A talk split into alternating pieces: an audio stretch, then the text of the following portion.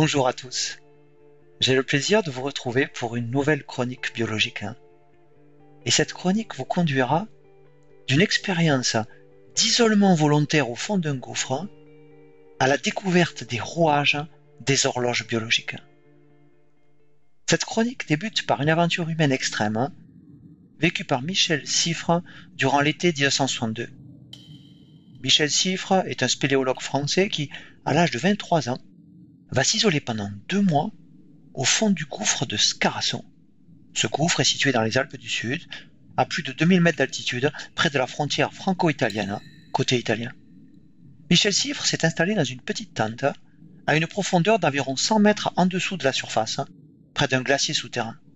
La température est glaciale, l'air est extrêmement humide, et des blocs de roches et de glace tombent parfois autour de lui. Michel Siffre n'est relié à la surface que par un téléphone qu'il n'utilise que quelques secondes par jour, afin d'indiquer les moments où il se réveille, où il prend ses repas et où il se couche. L'objectif de Michel Siffre est d'étudier ses propres rythmes quotidiens d'activité en l'absence totale d'alternance jour-nuit, dans des conditions dites de libre cours. Cette expérience va montrer que dans ce gouffre obscur, les rythmes de Michel Siffre persistent, que son horloge biologique interne continue de fonctionner. Mais ces rythmes se décalent chaque jour d'environ 30 minutes. Ainsi, son horloge biologique fait un tour complet en 24h30 au lieu de 24 heures. Son horloge se désynchronise donc peu à peu, car elle n'est plus mise à l'heure par l'alternance quotidienne, jour-nuit. Michel Siffre va remonter épuisé par ce long isolement, mais sa volonté hors norme le conduira à recommencer par deux fois ce type d'expérience hors du temps. Plus de deux siècles avant l'expérience de Michel Siffre, et plus précisément en l'an 1729, le savant français Jean-Jacques Dortoux de Méran avait publié le résultat d'une expérience comparable à celle de Michel Siffre, mais conduite alors sur la sensitive. La sensitive est une plante extrêmement sensible au toucher, d'où son nom de sensitive. Lorsque l'on touche une de ses feuilles, même très légèrement, cette feuille se referme aussitôt et s'incline vers le bas. Cette réponse rapide protège la sensitive des intempéries et de ses prédateurs. Mais, en l'absence de toute stimulation externe, la fermeture et l'orientation vers le bas de l'ensemble des feuilles de la sensitive se fait spontanément chaque soir.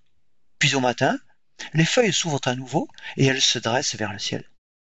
Dans son expérience réalisée en 1729, Dortoux de Méran place la sensitive à l'obscurité permanente en enfermant cette plante dans une boîte dont les parois ne laissent pas passer la lumière. La sensitive est alors en libre cours. Et Dortoux de Méran observe que les mouvements périodiques réguliers des feuilles de la sensitive persistent pendant plusieurs jours, malgré l'absence d'alternance jour-nuit. La sensitive possède donc aussi une horloge biologique interne qui bat régulièrement avec une période de 24 heures et qui se synchronise normalement sur l'alternance lumière-obscurité.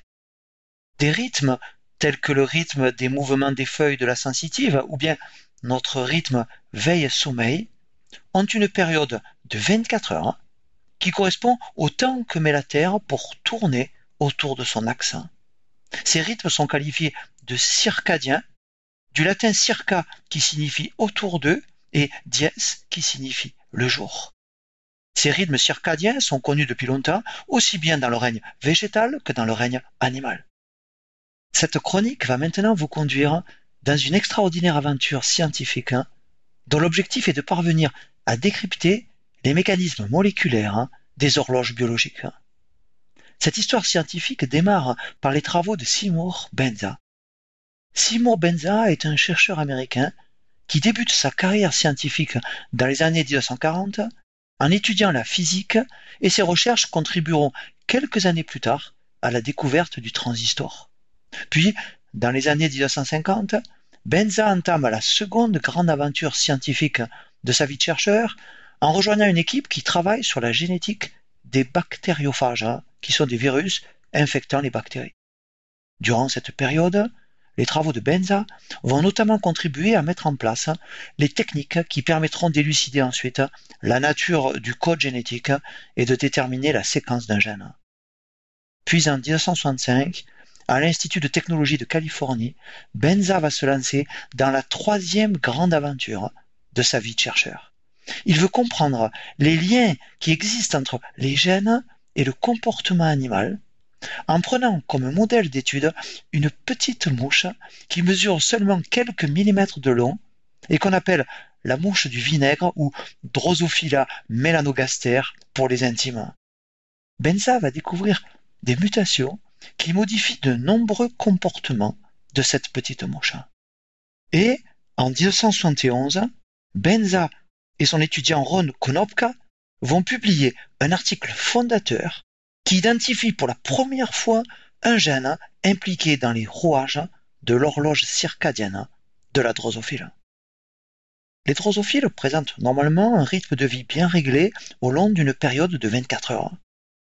Ces petites mouches se réveillent à l'aube, elles se mettent à voler, à marcher et à se nourrir, puis elles font une sieste l'après-midi avant de reprendre leurs activités jusqu'au soir. Elles vont ensuite dormir jusqu'à l'aube suivante. Ce rythme circadien d'activité de la drosophile est synchronisé avec l'alternance jour-nuit. Si l'on plonge les drosophiles dans l'obscurité permanente, ce rythme persiste avec la même période d'environ 24 heures. En provoquant des mutations par l'emploi de substances chimiques, Benza et parviennent à isoler trois lignées mutantes de drosophiles dans lesquelles ce rythme circadien d'activité est affecté. Dans la première lignée, la période normalement proche de 24 heures est raccourcie à 19 heures. Dans la seconde lignée, la période est allongée à 28 heures. Et une troisième lignée est arythmique, hein. c'est-à-dire qu'elle est dépourvue de rythme régulier d'activité. Chacune de ces trois lignées est porteuse d'une mutation différente, mais qui affecte un même gène un gène que les chercheurs vont alors baptiser gène période ou gène pair. La compréhension des mécanismes moléculaires des horloges biologiques ne va quasiment plus progresser pendant la décennie suivante, faute d'outils appropriés pour décrypter la séquence du gène période et de la protéine période qu'il code. Vers la fin des années 1970, les techniques en génétique moléculaire ont fortement progressé et trois chercheurs américains Michael Young, Jeffrey Hall et Michael Rosbach vont permettre une avancée majeure dans la compréhension des rouages de l'horloge circadienne de la drosophile.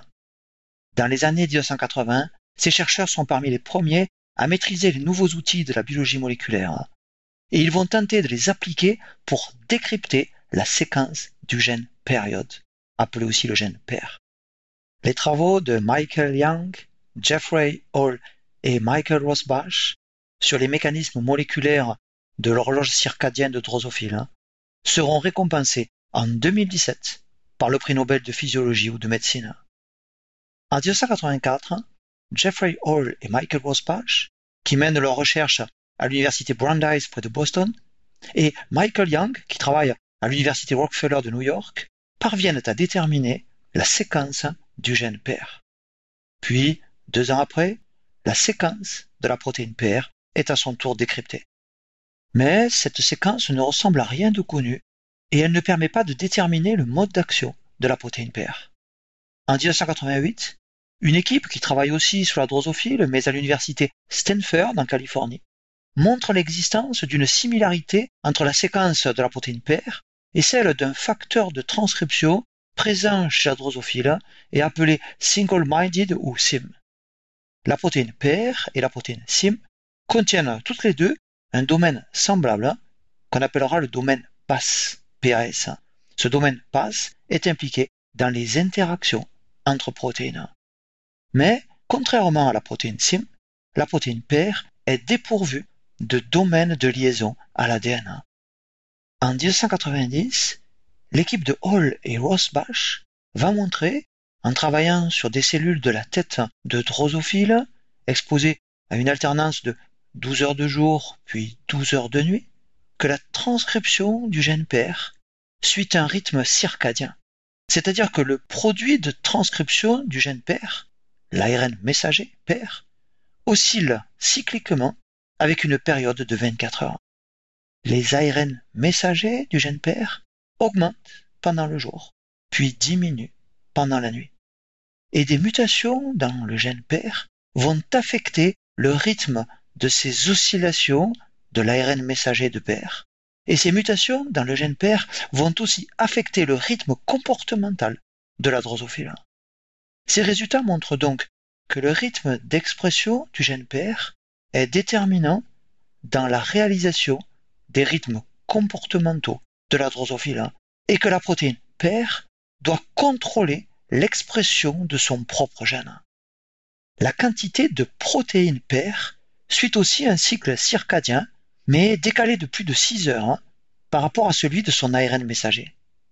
Ainsi, la protéine père s'accumule pendant la nuit, puis elle est dégradée pendant le jour. La quantité d'ARN messager du gène père diminue donc quand la quantité de protéines père augmente. La protéine père va en fait conduire à une répression de l'expression de son propre gène. Le gène père est transcrit dans le noyau pendant le jour, puis les ARN messagers du gène père vont sortir du noyau et être traduits en protéines père dans le cytoplasme. Et la protéine père doit ensuite rentrer dans le noyau pour exercer son effet répresseur sur la transcription de son propre gène. Mais nous verrons que la protéine père ne peut pas rentrer seule dans le noyau. Et elle ne peut pas non plus réprimer directement la transcription de son gène. Hall et Rosbach vont proposer en 1990 le premier modèle moléculaire de fonctionnement d'une horloge biologique circadienne, dont le mécanisme repose sur une boucle de rétroaction négative. Une boucle où une protéine induit la répression de la transcription du gène qui la code, ce qui génère des oscillations dans l'expression de gènes, tels que le gène père. Cette autorégulation négative, présentée en 1990 dans le modèle de Hall et Rosbach, va s'avérer être le mécanisme commun des horloges biologiques circadiennes de tous les organismes eucaryotes. En 1994, soit 23 ans après que Benza ait découvert le gène père, l'équipe de Michael Young va identifier un second gène appelé timeless ou gène TIM, impliqué lui aussi dans les rouages de l'horloge circadienne de Drosophile. Young isole en effet de nouveaux mutants de Drosophile appelés timeless, ce qui signifie hors du temps, parce que ces mutants sont dépourvus de rythmes comportementaux. Chez ces mutants dont le gène baptisé TIM n'est pas fonctionnel, l'expression rythmique de l'ARN messager du gène père est abolie. Chez la drosophile normale, qui présente donc un rythme circadien normal d'activité, l'ARN messager du gène TIM présente, comme l'ARN messager du gène père, des oscillations de sa quantité au cours d'une période de 24 heures. Comme pour l'ARN messager du gène père, la quantité d'ARN messager du gène TIM augmente pendant le jour, puis diminue pendant la nuit, avec des oscillations d'expression au cours du temps qui sont identiques à celles de l'ARN messager de père. Et comme la protéine père, la protéine TIM s'accumule pendant la nuit et elle est dégradée pendant le jour. En 1995, Michael Young montre que les protéines TIM et père sont capables de s'associer l'une à l'autre pour former un complexe un hétérodimère TIM pair. Pour former ce dimère, le domaine passe de la protéine pair se fixe sur le domaine basique que contient la protéine TIM. La protéine pair ne peut pénétrer dans le noyau que lorsqu'elle est associée à son partenaire TIM. Lors d'un cycle de 24 heures, l'expression des gènes pair et TIM est d'abord activée pendant le jour jusqu'à ce que la concentration des protéines pair et TIM dans le cytoplasme devienne suffisamment élevée pour que ces deux protéines puissent s'associer entre elles. Puis pendant la nuit, l'hétérodimère pair-TIM va pénétrer dans le noyau où il conduira à une répression de la transcription des gènes pair et TIM, ce qui génère les oscillations de l'expression de ces deux gènes.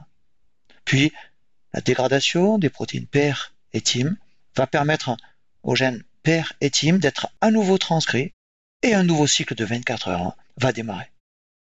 À la fin des années 1980, les gènes impliqués dans les rouages des horloges biologiques commencent aussi à être identifiés chez les mammifères. Ainsi vont être identifiés chez la souris plusieurs gènes périodes, les gènes PER1, PER2, PER3, et l'expression de ces gènes PER de la souris est également oscillante au cours de 24 heures. En 1994, l'équipe de Joseph Takahashi aux États-Unis isole chez la souris des mutants du gène CLOCK. Ces souris, dont le gène CLOCK n'est pas fonctionnel, ont un rythme circadien de 28 heures au lieu de 24 heures et après plusieurs jours d'obscurité constante, ces souris dont le gène CLOCK n'est pas fonctionnel ne présentent plus aucune rythmicité circadienne. Le gène CLOCK de la souris va être isolé et la protéine CLOCK, codée par ce gène, va se révéler être un facteur de transcription pourvu de trois régions importantes. Premièrement, un domaine PAS, tel que celui que possèdent les protéines paires.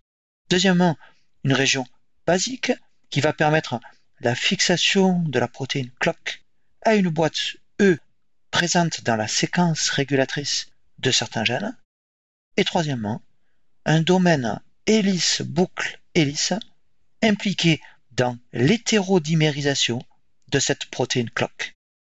Puis Rosbach et Hall identifient en 1998 chez la drosophile deux autres gènes. Le gène clock de drosophile, homologue du gène clock de mammifère, et le gène cycle de drosophile, qui avait été identifié précédemment chez la souris sous le nom de BMAL1 sans en connaître sa fonction. Et comme la protéine clock, la protéine cycle de la drosophile est un facteur de transcription pourvu d'un domaine passe, d'une région basique de fixation à l'ADN et d'un domaine hélice-boucle-hélice lui permettant de se lier à la protéine clock. Chez la drosophile, la protéine clock et la protéine cycle forment dans le noyau un hétérodimère qui va, pendant le jour, se lier aux boîtes E présentes dans la région régulatrice des gènes PER et TIM. Cet hétérodimère clock-cycle active alors pendant le jour la transcription des gènes PER et TIM. Les ARN messagers issus de la transcription des gènes PER et TIM vont ensuite passer dans le cytoplasme pour y être traduits en protéines PER et TIM. Et dans le cytoplasme, les protéines PER et TIM vont se fixer l'une à l'autre pour former un hétérodimère PER-TIM. Puis, pendant la nuit, l'hétérodimère PER-TIM entre dans le noyau et, en se liant à l'hétérodimère clock cycle, il va empêcher ce dimère clock cycle d'exercer son effet activateur sur la transcription des gènes PER et conduisant donc ainsi à interrompre la transcription de ces gènes PER et. Cette boucle de rétroaction négative hein, génère ainsi les oscillations des ARN messagers, des gènes PER et qui constituent en quelque sorte le tic-tac de l'horloge biologique de la drosophile. Mais pour que cette horloge circadienne de la drosophile puisse fonctionner, les gènes PER et TIM doivent d'abord atteindre un niveau suffisant d'expression avant qu'ils ne soient ensuite réprimés par leurs propres produits. Nous avons vu qu'il existe en effet un délai entre l'accumulation des ARN messagers des gènes PER et TIM et l'accumulation de leurs protéines correspondantes. Ce délai est dû à des modifications post-traductionnelles hein, des protéines PER et TIM qui vont ralentir l'accumulation de ces protéines. En 1998, l'équipe de Michael Young va découvrir le gène double time ou gène DBT qui code une protéine kinase, c'est-à-dire une protéine qui ajoute un groupement phosphate sur d'autres protéines. Pendant le jour, dans le cytoplasme, la protéine double time ou DBT va phosphoryler la protéine PER non encore liée à la protéine TIM, ce qui conduit à la dégradation d'une partie des protéines PER par le protéasome. Certaines protéines PER phosphorylées sont donc dégradées, mais d'autres protéines PER phosphorylées vont échapper à la dégradation par le protéasome en se liant dans le cytoplasme aux protéines TIM. Ce mécanisme de dégradation d'une partie des protéines PER retarde la formation des hétérodimères PER-TIM et repousse donc le moment où ces dimères vont entrer dans le noyau et induire l'inhibition de la transcription des gènes PER et TIM. Le corps de la drosophile contient de nombreux sites d'expression oscillante des gènes de l'horloge biologique, notamment dans le cerveau, le thorax et l'abdomen, mais aussi sur les pattes et sur les ailes. On peut suivre le fonctionnement de ces horloges circadiennes dans des cultures d'organes isolés. Ces horloges fonctionnent même dans l'obscurité permanente, mais dans ce cas, la période est légèrement inférieure à 24 heures. Et ces horloges circadiennes peuvent ensuite être remises à l'heure par l'alternance jour-nuit, retrouvant ainsi une période de 24 heures. L'alternance jour-nuit va donc en permanence synchroniser le mécanisme d'horloge interne. Au début des années 1990, une protéine photoréceptrice sensible à la lumière bleue et baptisée le cryptochrome est découverte chez les plantes. Et l'équipe de Rosbach montre en 1998 qu'il existe aussi chez la drosophile un cryptochrome. Chez la drosophile, la lumière va induire une dégradation de la protéine TIM par un mécanisme qui met en jeu un cryptochrome appelé la protéine CRI. Pendant le jour, en réponse à la lumière bleue, le photorécepteur CRI de la drosophile est activé et il se fixe alors à la protéine TIM dans le cytoplasme. L'hétérodimère CRI-TIM se lie ensuite à une protéine qu'on appelle jet lag. Le terme jet lag est utilisé en anglais pour nommer le syndrome du décalage horaire. Cette protéine jet lag, liée au dimère CRI-TIM, va permettre à des molécules d'ubiquitine de se fixer aux protéines CRI et TIM de ce dimère. Des protéines TIM et CRI, ainsi étiquetées par l'ubiquitine, seront alors dégradées pendant le jour par le protéasome, empêchant ainsi la protéine TIM, en la dégradant, de former un complexe avec PR. La lumière retarde donc le moment où un niveau suffisant de TIM est atteint pour pouvoir interagir avec PR.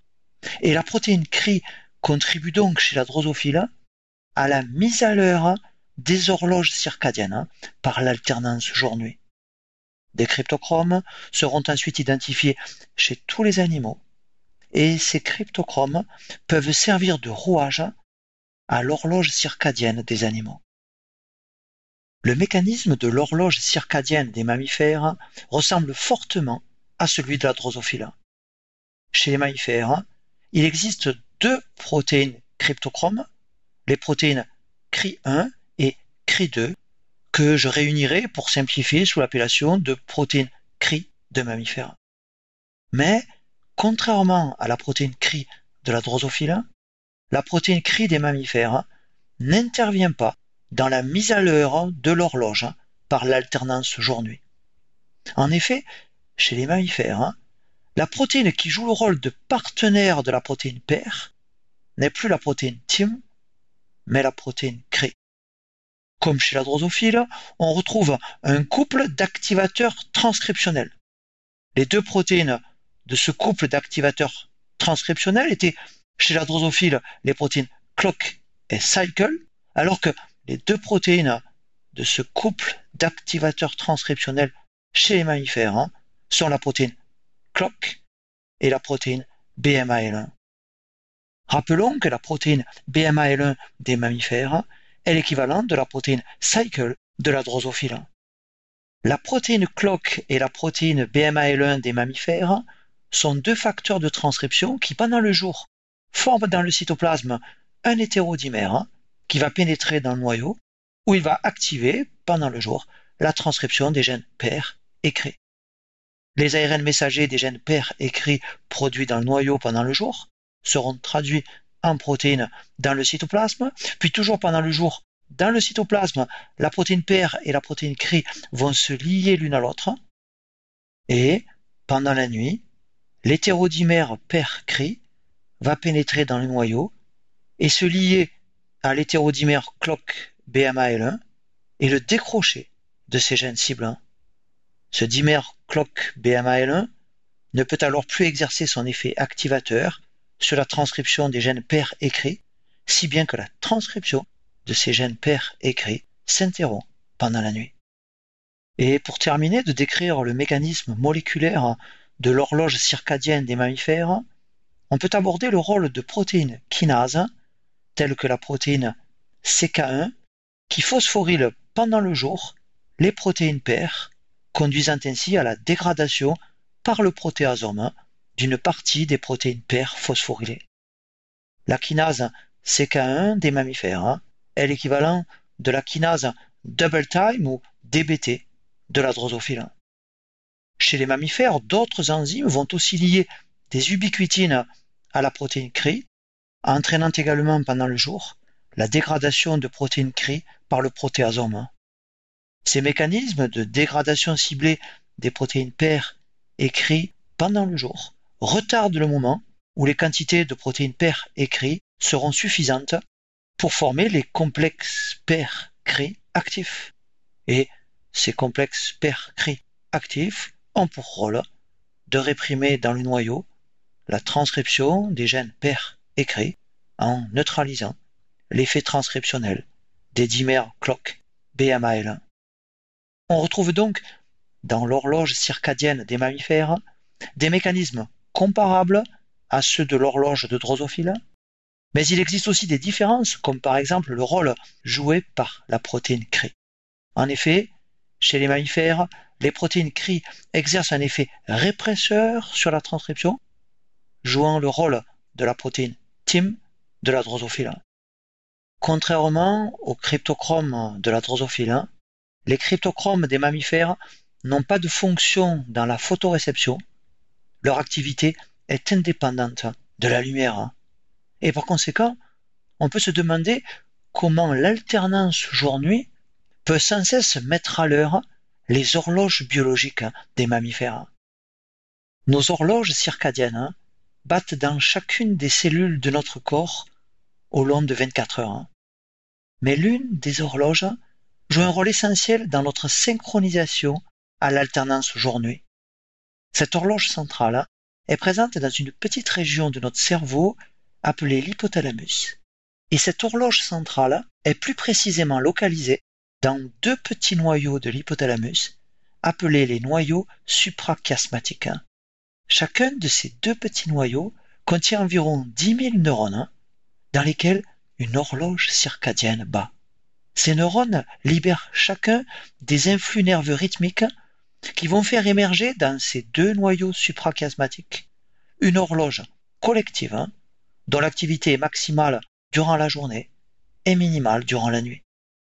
L'hypothalamus contrôle un grand nombre de fonctions de notre corps, comme la faim, le sommeil ou la température du corps. L'hypothalamus libère aussi, à différentes périodes du jour ou de la nuit, des neurohormones qui vont activer la production d'hormones par une petite glande qui est située juste en dessous de l'hypothalamus et qu'on appelle l'adénohypophyse. Parmi ces hormones adénohypophysaires, on peut citer l'hormone de croissance, mais aussi d'autres hormones adénohypophysaires qui vont stimuler à leur tour la production par diverses glandes endocrines de notre corps d'autres hormones, telles que l'hormone thyroïdienne, le cortisol ou les stéroïdes sexuels et ces hormones vont influencer en retour l'activité de l'hypothalamus.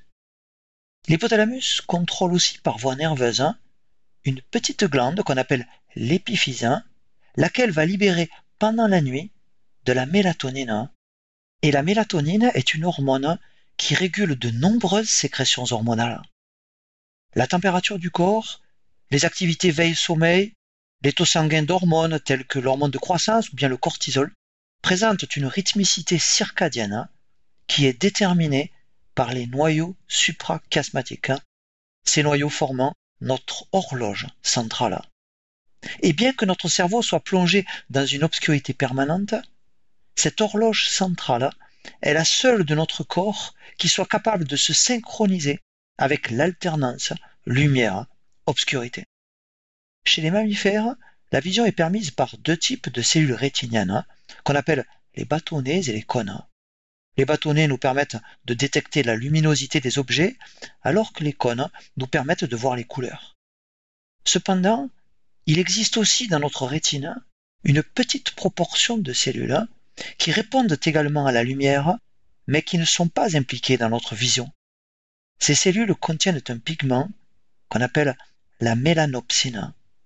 La mélanopsine est un photorécepteur sensible à la lumière bleue qui est la lumière qui prédomine à l'aube.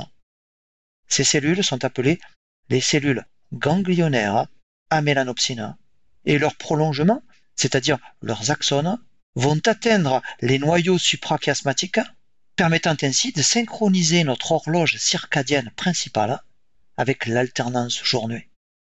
Et ainsi, nos yeux ne nous servent pas uniquement à percevoir l'espace qui nous entoure, mais aussi à nous repérer dans le temps. Et tout au long des 24 heures, les noyaux suprachiasmatiques règlent le rythme de libération des neurohormones hypothalamiques et celui des influx nerveux issus de l'hypothalamus, tout en se synchronisant avec l'alternance jour-nuit. Ainsi, les noyaux suprachiasmatiques permettent de synchroniser avec l'alternance jour-nuit les horloges biologiques de toutes les autres cellules de notre corps qui sont pourtant aussi plongées en permanence dans l'obscurité. La photopériode est la durée de l'éclairement quotidien. Et la photopériode change au fur et à mesure des saisons qui scandent le voyage du Soleil autour de la Terre. Et tout au long de l'année, les noyaux suprachiasmatiques vont répondre aux variations de la photopériode. Les noyaux suprachiasmatiques permettent ainsi d'adapter les périodes de veille et de sommeil, le métabolisme et les comportements aux variations de la photopériode au cours des saisons. Notre horloge centrale continue de battre même si nous sommes plongés comme Michel Siffre dans une obscurité permanente, mais avec une période qui sera alors légèrement supérieure à 24 heures. Puis, lorsque l'alternance jour-nuit est restaurée, c'est la resynchronisation de cette horloge centrale sur la lumière qui va permettre à cette horloge de se recaler jour après jour sur une période précise de 24 heures. Les noyaux suprachiasmatiques sont les chefs d'orchestre de la synchronisation des horloges biologiques de chacune de nos cellules, remettant chaque jour à l'heure chacune de nos horloges circadiennes périphériques en fonction de l'alternance jour-nuit.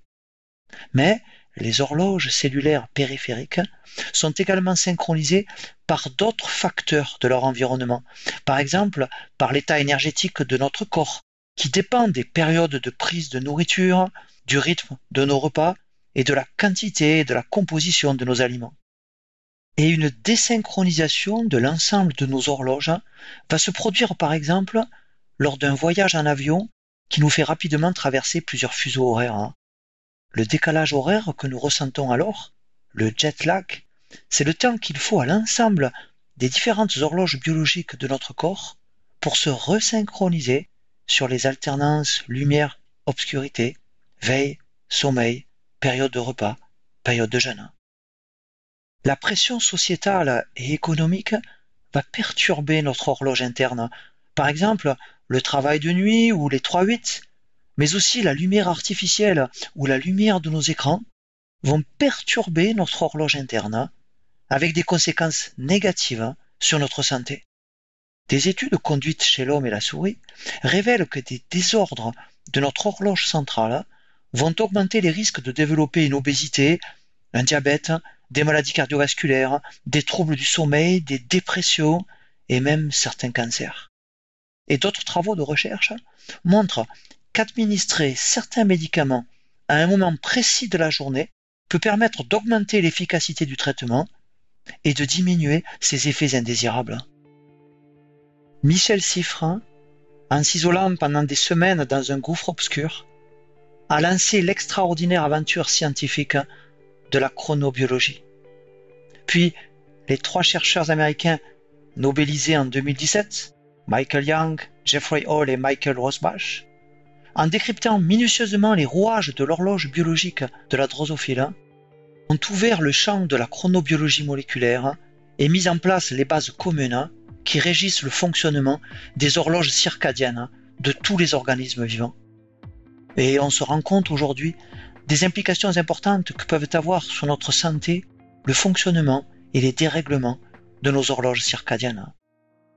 Cette chronique, consacrée au rythme biologique, avait démarré avec l'isolement de Michel Siffre au fond d'un gouffre, et c'est une autre solitude qui me permet de clôturer cette chronique.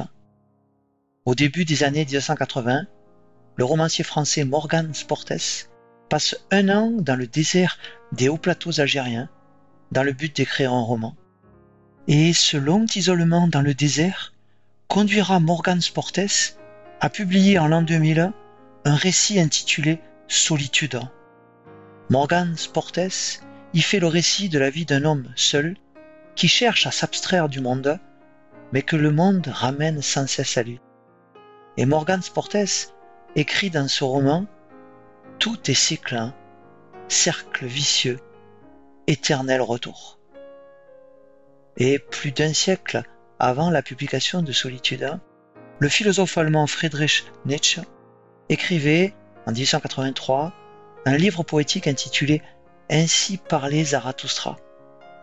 Et dans ce long poème philosophique, Nietzsche écrivait Toutes les choses reviennent éternellement, et nous-mêmes avec elles. Tout s'en va et tout revient, éternellement tourne la roue de l'être. Tout meurt et tout refleurit, éternellement se déroule l'année de l'être. Tout se brise et tout se rajuste, éternellement s'édifie la demeure de l'être.